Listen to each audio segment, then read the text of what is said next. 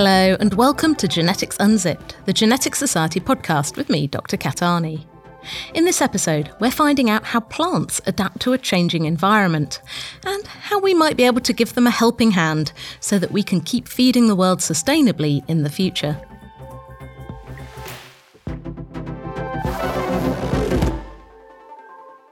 If you're a researcher working in areas of genetics related to food security and sustainability, then you'll want to get yourself along to the next Genetics Society meeting about the genetics of future food production and the Green Revolution 2.0.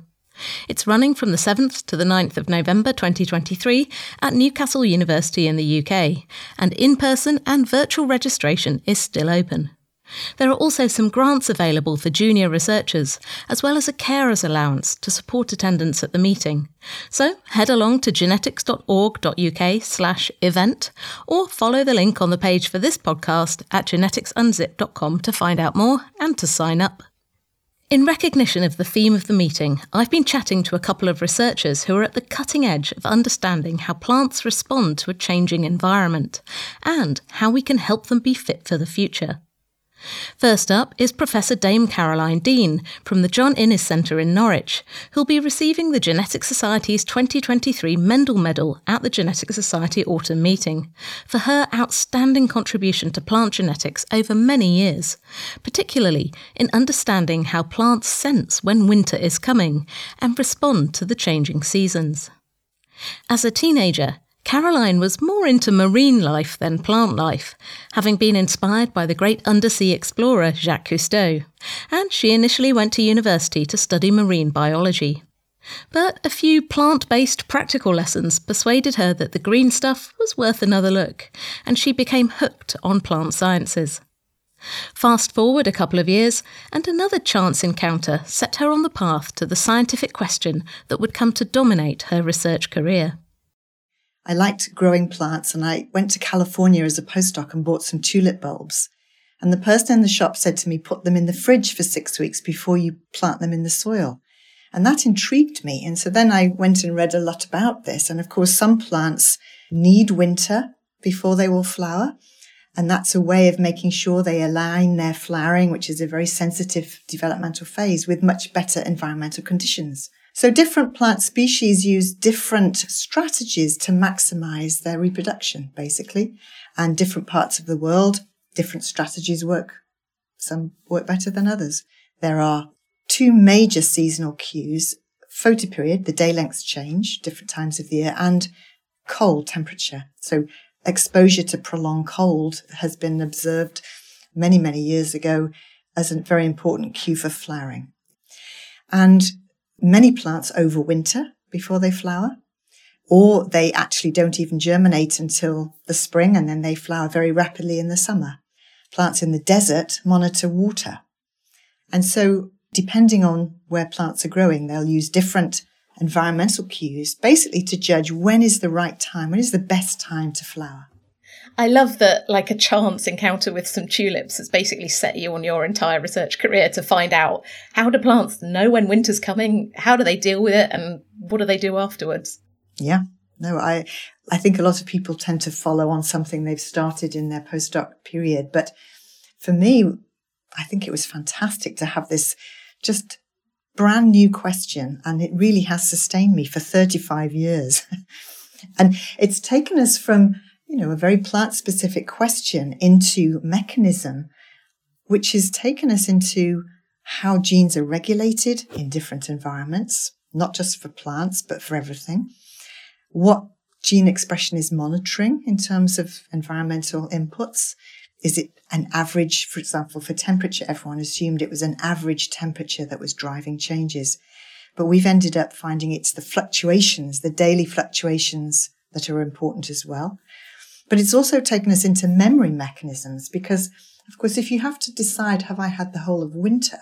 If you're a plant, it's not how am I feeling now, but also what was the temperature last week and the week before and the week before that. You have to register temperature over a prolonged period. And that involves memory mechanisms, which has taken us into these memory mechanisms that are important in the human body as well. How our DNA is packaged in our cells it's the same overall mechanism. It's absolutely remarkable.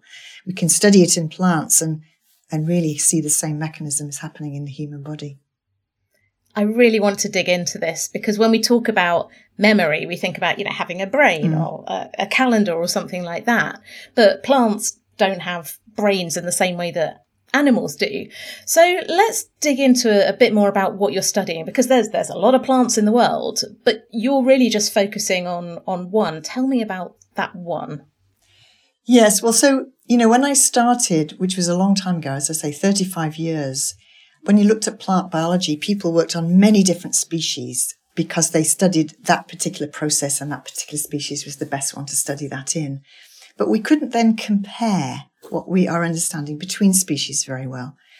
And just as I was setting up my lab, the whole Arabidopsis initiative emerged, this multinational initiative, where actually plant biologists decided that we needed a reference plant a plant where we could not only compare between labs because they'd chosen to work on the same species, but also one where we could affect by mutation a process that we knew nothing about and go from a phenotype, you know, how that mutation changes the behavior of the plant to clone the gene. It was what was called a molecular genetic approach. You could actually clone the gene based on no understanding except how it changed the plant behavior. And the multinational community decided to pick Arabidopsis and to set up resources so that we could easily clone genes that way. And so in 2000, the first eukaryotic plant genome, which was the Arabidopsis genome, was published through this effort of this multinational community. And that has really transformed plant biology. So we can now go in, look at the DNA sequence, understand which genes are controlling which different traits and processes and compare that widely across, you know, all of the, the many thousands of plant biologists across the world who are using Arabidopsis. And so Arabidopsis has this response to winter. It knows when winter's come, it knows when winter's been. Yeah. What do we know about how it's doing that? What are the key players, the genetic players in this plant? How are they working? Well, I, let me just start with one thing. I mean, actually, Arabidopsis was picked because the types of Arabidopsis that most people use didn't need cold because it was rapid cycler. You know, it was a, the advantage was you could do your genetics very quickly. But actually, when I went and searched the literature, it was clear that there were many types of Arabidopsis that did need the cold. And there had been a lot of genetics on that in the 50s by a group of Arabidopsis researchers that had worked on, on the genetics of a whole series of processes, but using Arabidopsis. So I went over to Germany and met some of these uh, researchers who gave me all their seed.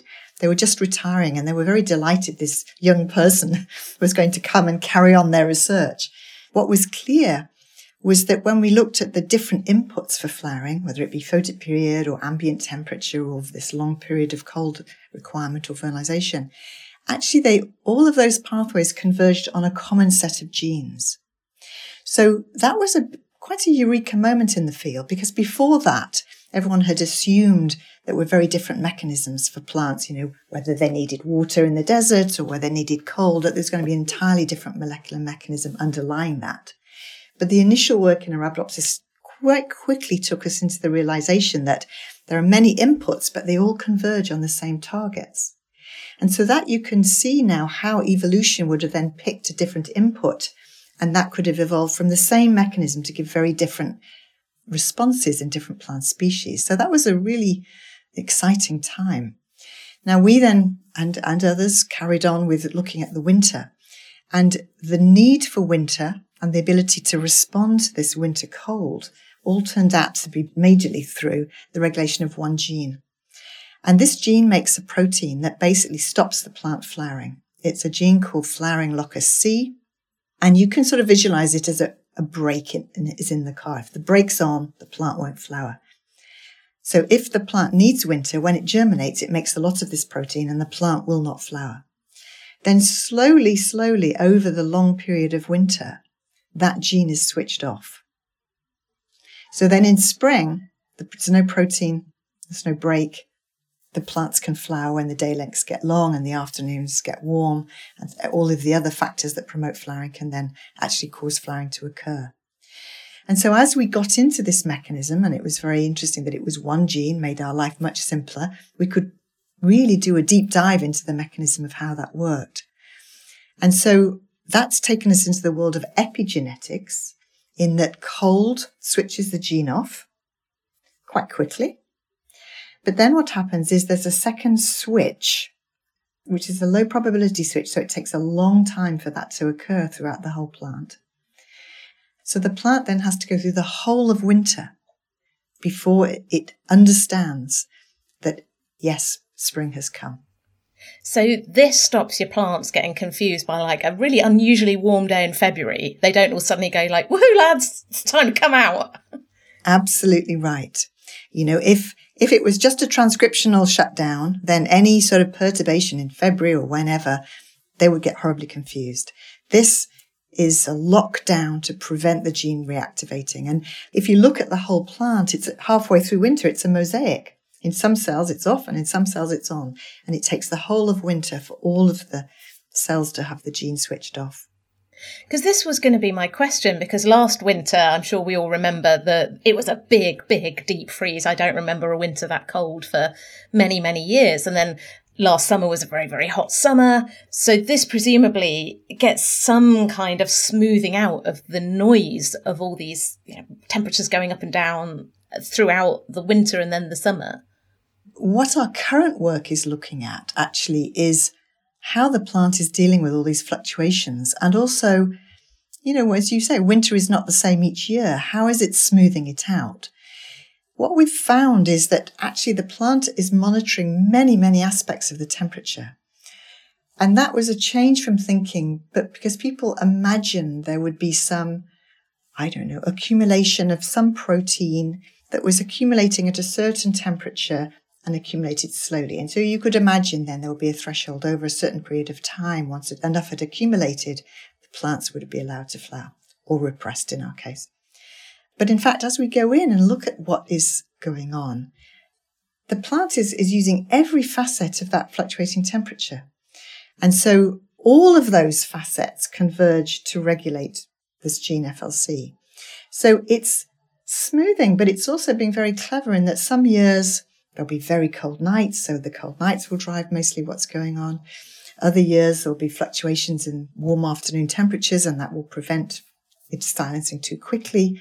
So the plant is really using many aspects of that temperature profile to make sure it's really understanding what's going on out there. It's much smarter than we realized. I'm finding it incredible thinking about my garden and, and all the different plants. So is it the same genes and the same mechanisms in, in all these plants just kind of set to go at different times of the year as well? I would say, do you remember I described how the different species converge to regulate a common set of targets? Those common targets will be the same in all of the plant species. As we look at the different inputs, the environmental inputs, you can see Evolution's used the same sort of mechanism, but often chosen different players to do that with. So that's still an ongoing process, I would say. But a lot of those plants won't be monitoring winter, they'll be monitoring day length. And then they will input those slightly differently. They'll also be monitoring the ambient temperature. And there's a whole series of work going on in many labs trying to understand how plants are really integrating all this information because of course it's hugely important as we're getting such fluctuating climates, plants that have adapted to a certain climate are getting confused. And we really got to understand the plasticity and yet the robustness to actually be able to, for our crop, for our major crops, make sure the yield doesn't drop too much. And, you know, to really understand what's going on and the implications of changing climate. Yeah, and that I think is the really big question. You're talking at a Genetic Society meeting in November, which is all about the genetics of future food production, the green revolution. So, where are the really big challenges in, in our understanding, particularly relating to your field of understanding how the environment, how seasons are talking to our plants? Like, what, what do we really need to understand? Well, I think the major concepts underlying the mechanism are not what we expected. So if we can really understand the actual temperature inputs, I like to call them antennae of the plant. They have lots of antennae looking at different facets and how they actually converge to regulate this one gene, in our case, FLC, but it'll be what the targets are in other plants, especially crops. how those fit together so that in different years, are they going to be flexible to give us the same silencing or, or do we perhaps need to breed for particular types which can cope better? We also need to understand really just how conserved the switching mechanism is in different plant species because, you know, we might want to be tweaking by breeding the kind of requirements for cold and photoperiod to actually make sure in our crops, for example, we have a nice production throughout the year. Because what's happened recently, and there's one example you mentioned a deep freeze, for a lot of our vegetables, all the brassicas, the cauliflowers, these are very closely related to Arabidopsis, so you can go quite quickly and look at the, the same mechanism. When there's a deep freeze, actually they all vernalize too fast. And so what happens is that the growers have sown them all in August and then they plant different varieties so that they have a nice sequential harvest so they can we can have them in our supermarkets all year round. But of course, if there's a deep freeze, then suddenly all of that changes and they all flower rather similarly. So there's a glut for a month, and then there's two months where there's no availability. We saw that with tomatoes and peppers this year from Spain. So somehow we have to understand how different varieties are integrating these different signals in different ways, how they've adapted to their different climates, and then incorporate that in our production chain so that we have good food supply. And I think understanding the mechanism will really allow shortcuts to actually do that. I guess now we've got some interesting genetic tools as well. I'm thinking about things like CRISPR. You can actually go in and make really specific changes to genes or switch in a gene from one closely related species to another that just tweaks this response to the environment. Is that a possibility? That's absolutely a possibility. And for FLC, you know, the joy of Arabidopsis is that it is adapted to environments from right at the Arctic Circle all the way to the equator. And when we look at what's the basis of that adaptation for vernalization, it's often single nucleotide changes within the FLC gene. So that then absolutely opens up gene editing to create now variation, which will influence the response to cold. And what we know in Arabidopsis translates exactly to all the vegetables. So, you know, if we know what the targets are in wheat, then absolutely gene editing would be a very straightforward thing to do. And of course, you know, around the world, it's very safe technology. So there are new tools and going forward, we hopefully will have the understanding to be able to tweak whatever the plant species is in whatever way we want.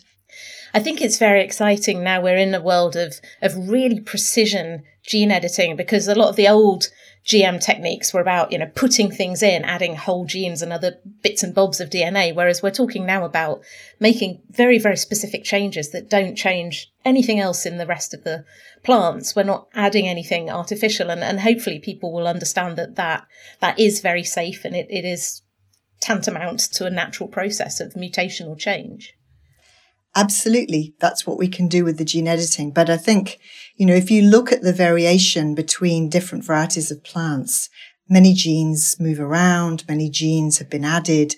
So I think we shouldn't convey the idea if we add something, it's dangerous. It's really not. And there's a lot of understanding there. So I think I would just argue that we shouldn't be too anxious about GM.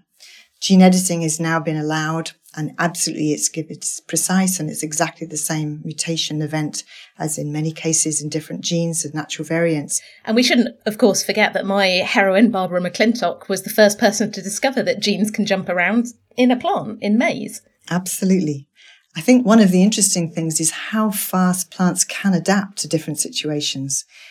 Her thesis was always that stress would induce the transposons to jump which would then change gene expression all over the genome and give that plant an advantage to survive the stress. She proposed this many, many years ago, but actually, when you get to the molecular level, that's exactly right. The molecular understanding now is now endorsing all of the ideas that she had way before any of this molecular data came out. She was remarkable in terms of the imagination of just what was going on at, the DNA level. Yeah, and I'd recommend that our listeners do go and check out our previous episodes about Barbara McClintock and what she did. But just to wrap up, I do want to ask you are you a keen gardener outside the lab? And when you look at, at your garden, do you sort of do you think about the genes and the molecules or do you just enjoy the, the plants? We have a big garden. I look at it every breakfast. I stare out there because one of the very first things that happens in this silencing in after a frost is we have induction of a non-coding piece of RNA at this gene, and we called it COOLAIR. And the first night there's a frost, COOLAIR peaks enormously. So every time there's a frost, I go out and sort of look at all these plants and think, I wonder what's been induced. so absolutely, I love thinking about it. I think by looking at the plant, it kind of tells you the questions to go and pursue, like my tulip moment, you know? I think there is so much to understand them about how plants change in response to the environment. They're amazingly plastic. So actually looking at them is, is really good. Caroline Dean from the John Innes Centre in Norwich. And if you're interested in finding out a bit more about the classic plant model organism Arabidopsis, check out one of our very earliest episodes from back in February 2019, telling the story of how this humble little cress came to dominate the world of plant sciences. There's a link on the page for this podcast at geneticsunzipped.com.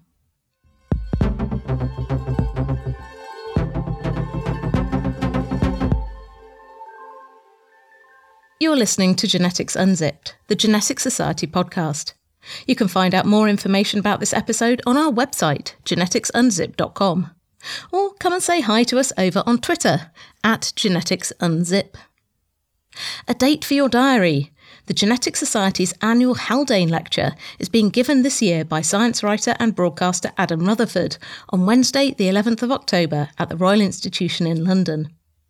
Entitled Genetics Standing on the Shoulders of Prejudice, it will be an exploration of the successes and follies of genetics, and how, as we continue to use and celebrate the advances of previous genetic giants like Karl Pearson, Ronald Fisher, and JBS Haldane himself, we frequently fail to acknowledge the toxic political views that informed their work. The Genetics Society Haldane Lecture is awarded to people demonstrating excellence in communicating genetics. And as you'll know if you've listened to my previous chats with Adam on this podcast, he's got that down to a fine art, and it promises to be an enjoyable, informative, and thought provoking evening. Tickets are available now from the Royal Institution website. Just follow the link on the page for this podcast at geneticsunzipped.com. Temperature isn't the only factor affecting how plants grow. Another big one is nutrients. And as we face a growing global population and a fast changing climate, getting enough food into our food plants is a big issue. Professor Giles Oldroyd is the director of the Crop Science Centre at the University of Cambridge, where he and his team are investigating how plants interact with microbes like bacteria and fungi to extract nutrients like nitrogen and phosphorus from the soil. To understand why that's so important, I started by taking a step back and asking him to explain the scale of the challenge when it comes to feeding the world it's a real phenomenal scale of a challenge because we've got a continuing expanding population. Uh, so we're going to see probably another 5 billion people on the planet, stabilizing somewhere around 12 billion. Associated with that is actually a growth in development as well. So an increase in the, the numbers of middle classes. And as people increase their wealth, their diets naturally adapt and change and they tend to become more meat eating than they historically were. So you have the combination of more people, but then also more people with greater demands on the food production system. Uh, so that alone, we, we have to double food production between now and 2050 to address just what we know is going to happen. But you have to put that into context that over the next 30 years, we're going to be experiencing some pretty significant climate change. And one of the greatest impacts of climate change is our food production systems. And there are significant parts of the world that are actually going to become very prone to things like severe droughts, severe heat waves, flooding that is extraordinarily detrimental to our food production systems. So we need to grow our food production systems at a time when it actually just tackling the consequences of climate change is going to be phenomenally challenging. And I think if you add into that mix a desire to be more sustainable in our food production, such that agriculture has less of an impact on the environment and on greenhouse gas emissions, mm-hmm. those three pieces individually, they're already significantly challenging. But meeting the demands of a growing population during a time of climate change and attempting to drive greater sustainability, it really is a, a phenomenal challenge that we have to meet to, to achieve those goals. Yeah, I'm amazed that you're kind of able to even think and do something about this rather than just hiding at home going like oh god oh god just make it go away. Mm-hmm. i you know i think on a personal level you know i'm very very concerned about the, the the future. What i actually think is that we need to get to 2050 that's the sort of in my mind anyway that's the date where population starts to stabilize. Um, hopefully we've got greenhouse gases emissions under control. My view is that we, you know, once we get past 2050, start things start to improve. At least some of the pressures come off the system. Now, climate change will be probably continuing and quite severe by that point. But things like the population maybe starts to stabilize and and and hopefully we've we've got some technologies in that just just helps us tackle some of those challenges. So I am very concerned about the future, but I'm also a big believer in um, human ingenuity and our ability to solve problems using a variety of approaches. And, and I do think science and technology is one of those approaches, but it alone is not sufficient to, to tackle all of those challenges. So let's home in on the area that you're working in, which is on the issues of things like fertilizers. And this may seem like a really dumb question to start with, but why do we need fertilizer? Why do farmers use fertilizer? And, and again, what sort of scale are we talking about here? Yes, so plant nutrition is very, very different to animal nutrition. So we will have eaten a meal, and in that meal, it might be a combination of, of meat and plant based uh, products. We break down the proteins into amino acids. We break down the DNA and RNA into nucleic acids. We break down the complex sugars into their more simple sugars. But we stop at that point. So we absorb the amino acids and nucleic acids, the sugars, and then we rebuild, we use those as our building blocks to rebuild our own DNA, our own RNA, our own proteins, and our own carbohydrates. Plants are radically different. They start from the elemental basics. So they start not with an amino acid. They build that amino acid from its building blocks. And that's carbon, nitrogen, and phosphorus principally. And then hydrogen and oxygen, which is then getting from water. So those core building blocks, they actually have to capture those nutrients from their environment in their most elemental form. So they get carbon from the atmosphere. They're fixing carbon dioxide from the air using the energy of light. They get nitrogen and phosphorus, which they capture from the soil uh, in the form of reactive forms of those molecules, so phosphate, nitrate, or ammonia. And then they use those molecules to build literally from scratch amino acids, nucleic acids, sugars, etc., which then forms a foundation of the totality of our own nutrition as humans. Now, a, a natural ecosystem, like if you think of a permanent grassland or a woodland, there's a system whereby most there's a slow degradation or a breakdown of plant products. Nutrients are released in that process, but there's plants are capturing those nutrients. A very, very, very slow release system. Very little loss of nutrients in those systems. It's continuously cultivated, so there's always grass, there's always trees growing in that system. Agriculture is radically different because we grow our crop, we harvest that crop off the land, and we take all of that harvest away now, in that harvest is nitrogen, is phosphorus, is iron, and other components. And if you don't put those back into the soil, you're actively mining those molecules out of the soil and moving them off to some other place. So over time in agriculture, we deplete these nutrients in the soil. And as a result, our productivity declines. So in the agricultural system, you have to intentionally return those nutrients back into the system in order to maintain productivity. And that's why farmers use fertilizers. And what kind of scale are we talking about? Because I'm thinking about my own garden, you know, hopping along with a little can of Miracle-Gro. Uh, I don't think we're talking about that kind of scale, are we? If you were in a driving a big tractor through your garden with a tank full of uh, Miracle-Gro it's not dissimilar. Farmers are doing what you're basically doing with your Miracle-Gro Miracle Grow is exactly that: nitrogen, phosphorus, potassium, principally in an inorganic form. And so it's just a massive version of that. But if you imagine that most farmers at least the high income parts of the world, are covering their fields multiple times with a version of Miracle-Gro across the whole landscape. And then you, you think of that across all the arable areas of high and middle income countries. And it's a massive global impact or global release of, in particular, reactive nitrogen and phosphorus. And so we as humans have had a huge impact on the global nitrogen cycle. We put as much reactive nitrogen into the system as naturally gets into the system every year. I said we have to double food production so if we just take a business as usual, we're going to quadruple the global nitrogen cycle, putting three times as much nitrogen into the system than would naturally be there. So we are having profound impacts on global systems because of that use of fertilizers. I certainly remember seeing things like, you know, lakes that have all turned green, the, the runoff from agricultural land, these fertilizers getting into lakes and rivers and places where they're not needed, and then, you know, boosting the growth of algae and all these things. The problem is you want the, the right amount of fertilizer to get your crops to grow, but in the right place. And also, this stuff's incredibly expensive as well, I can imagine. Yes, so the system's not very efficient, right? As you can imagine, you're just spraying the whole field with fertilizer. Only some of it is captured by the crop plants and a significant amount of it is lost into the environment. That can be lost, as you say, in runoff.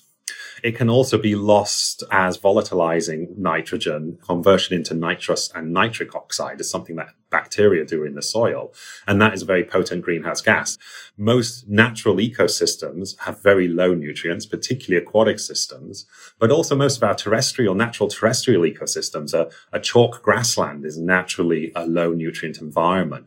If you have a lot of agriculture around that chalk grassland, then nitrogen gets into the system. The whole system becomes more and you lose a lot of the specialized species, which are actually the very reason that chalk grasslands are so important is the locally adapted, rare species of plants that are adapted to that environment. And we start to lose those species. Uh, and then in aquatic ecosystems, it's really detrimental to have high nutrients in, in these aquatic ecosystems. So agricultural pollutants, our nutrient pollutants from agriculture are extremely detrimental to biodiversity and pretty bad news for greenhouse gas uh, emissions as well.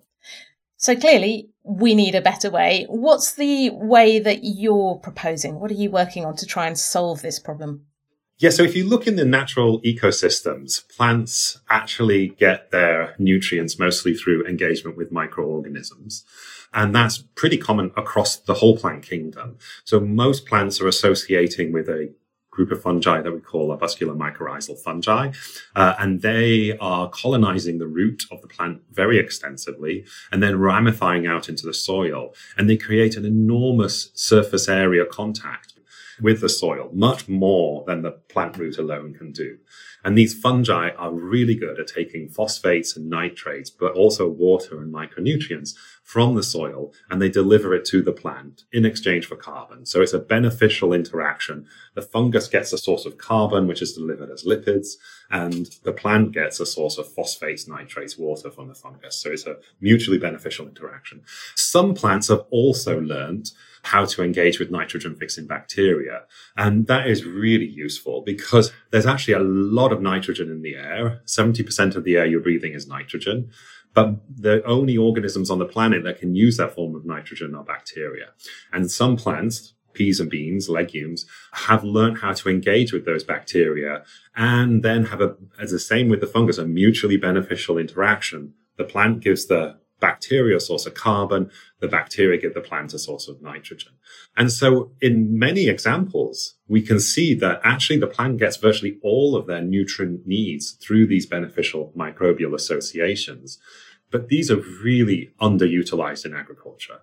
I believe that if we can bring these beneficial associations much more into our agricultural systems, we can reduce or even eliminate our dependence on inorganic fertilizers. What's the deal with peas and beans with legumes and things like clovers in there as well, isn't it? Like, why can they get these nitrogen fixing bugs and other plants can't? So, well, the simplest way to answer that is peas and beans had diverged from cereals evolutionarily before they evolved nitrogen fixation. So on the evolutionary tree, legumes have already diverged from cereals long before they uh, learned how to engage with nitrogen fixing bacteria. So as an evolutionary trick, it happened at one part in the plant kingdom, but that didn't include cereals. Now, that's the simplest explanation. It doesn't say why, right? Why is it that peas and bees do it and cereals never bothered to evolve it? And I think the answer to that, we have a very anthropogenic view of the importance of nitrogen because our, the way we've structured our agricultural systems is such that we're actively mining the soil for nitrogen, as I said before. There is no natural ecosystem that's like that. All natural ecosystems have this nutrient cycles, which are actually preserving a lot of the nutrients in the system. And so, although in agriculture, nitrogen is a be all and end all to productivity, in most natural ecosystems, that's not the case, actually. In contrast, the way we've structured our agricultural systems, it becomes much more important and makes us think, why can't all plants do this? But I think that's an anthropogenic view of the nitrogen cycle rather than a natural view. Uh, there truly is no such thing as a free lunch. um, so let's come back to these mycorrhizal fungi. Again, uh, my whole reference point for this is my own garden. I've been planting a load of trees and shrubs, and I've got this little packet and a little scoop, and I scoop these little fungi into the hole when I put in my shrubs in, and they say this is good. So, what are these these fungi, and why aren't farmers just putting them into the field when we do agriculture? Like, what, what's the kind of the challenge with harnessing the power of these fungi to use in, in agriculture and in food production? Well, firstly, it's great to hear that you're using the mycorrhizal fungi, and particularly in the context that you said, planting trees and shrubs. That has been demonstrated that's the most effective use of mycorrhizal fungi. And actually, in agriculture, the most effective use is for establishment of orchards, fruit orchards. That's where you really see an impact of uh, of an inoculum of mycorrhizae. Now, actually, mycorrhizae are everywhere. They're present in all soils. So even though you're adding the sachet, it's just increasing the number of mycorrhizae close to the, the plant root and it helps that plant get established in your garden. And for perennial plants that are going to, you know, live for a very long time, that's a really useful thing for them. Now, in an arable farming system where we're using annual plants that we're cropping every year, our soils are very low in mycorrhizae. When you add all the nutrients with fertilizers, the plants don't bother engaging with them. So even if we add inoculums, if we're fertilizing, the plant recognizes there's ample nitrogen phosphorus around. It doesn't bother engaging with the fungus. And it doesn't matter whether you inoculate. So we actually have to breed or adapt our crop plants. They have to be a little bit rewired in an agricultural system to make the mycorrhizal system work for the crop. And that's not unusual. When you go from a natural plant, you domesticate it to make it better for use in agriculture. And during that domestication, we've not thought about mycorrhizal fungi. Now we're thinking about it because it's a sustainability issue, but we have to think about a domestication of that process in our crop plants to optimize that association in an agricultural context. So it isn't literally about just chuck loads of fungus in there and hope they sort it out. We actually need to teach the plants, and, and by teach, I mean some kind of presumably genetic tricks that they can really harness the power of these fungi. How, how do we do that? What are you trying to figure out to make that work? So we have field trials right now where we've got barley plants where we've broken the connection between the plant's perception of nutrients and its decision to engage with the fungus. So normally, if there's lots of nutrients around, as you would normally have in a fertilized field, plant recognizes ample nitrogen phosphorus. Why bother paying for that from the fungus? Because it's a more expensive way to get it. It's a mutualistic engagement. Plants paying with carbon for nitrogen phosphorus if there's unlimited supply in the soil because we've fertilized that soil, just take it straight from the soil. So it doesn't bother engaging with the fungus. I mean, that's unfortunate because the fungus is a much more efficient route to take those nutrients and means that we would lose less to the environment, probably need to put less on in the first place.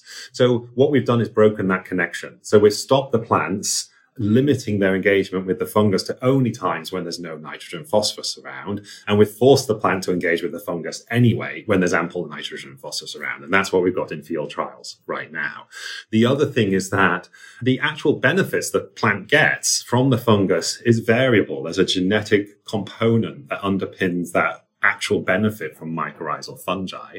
And that segregates in all of our crop plants. And it's something that we've never bred for. There's not an, an intentional breeding for optimizing mycorrhizae. So we are trying to force the engagement with the fungus constitutively, independent of the nutrient concentration, and then bring the genetics in from a breeding perspective that ensures that they get also maximal benefit when they do engage with the fungus.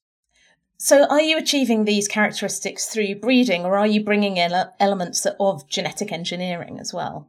So we, it was, it's a combination of stacking breeding for optimization of the benefits from the fungus. But with uh, that, currently we use genetic modification to override this nutrient suppression of the engagement with the fungus.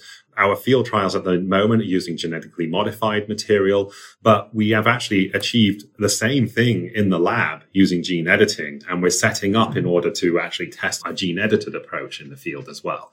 Now, gene editing doesn't leave foreign DNA in the plant. It achieves a genetic change in the plant that's identical to what you would get through conventional breeding. It's just a very targeted way. And the recent legislation, the precision breeding bill in the UK has means that a gene edited crop is no longer treated like it's genetically modified. It's treated, treated like it's a conventionally bred crop. So it's actually preferable for us to have a gene edited crop. There's more public acceptance of that. It's much easier to have impact. It's much cheaper to release a gene edited product. So the one thing I would say is that although I can optimize the fungal association with breeding and gene editing. The nitrogen fixing association with the bacteria has got to be genetic modification. I, I have to take genes out of legumes and put them into cereals. So my crop plants of the future will be far more sustainable. They'll be cheaper. I believe they will increase productivity for all the world's farmers, not just high and middle income farmers, but they would be carrying biotechnology traits. So taking all this together, what do you think the future of farming is going to look like if we have these modified plants that are able to engage with the fungus and are able to take more nutrients out of the soil? What can we hope for?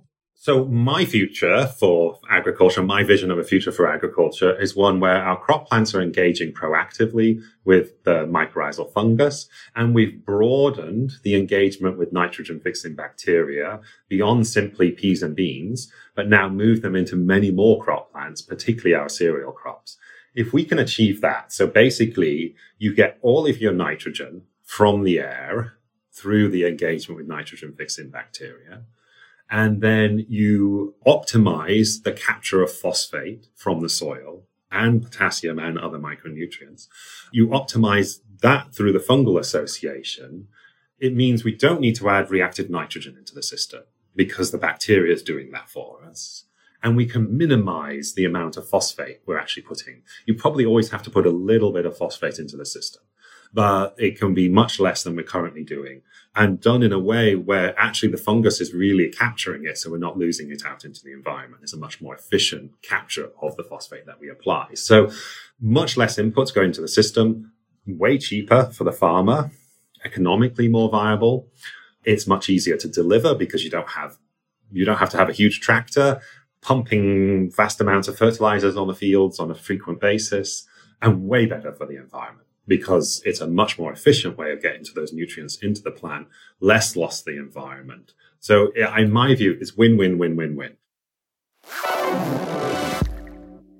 That's all for now. My thanks to Giles Oldroyd and also to Caroline Dean.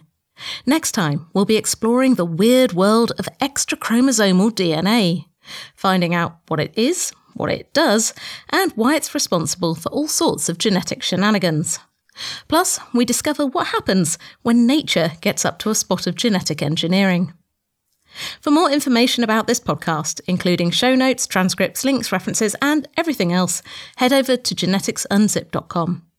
You can find us on Twitter while it still exists at geneticsunzip. And please do take a moment to leave us a rating in the Spotify app or review us on Apple Podcasts. It does make a difference and it does help more people discover the show.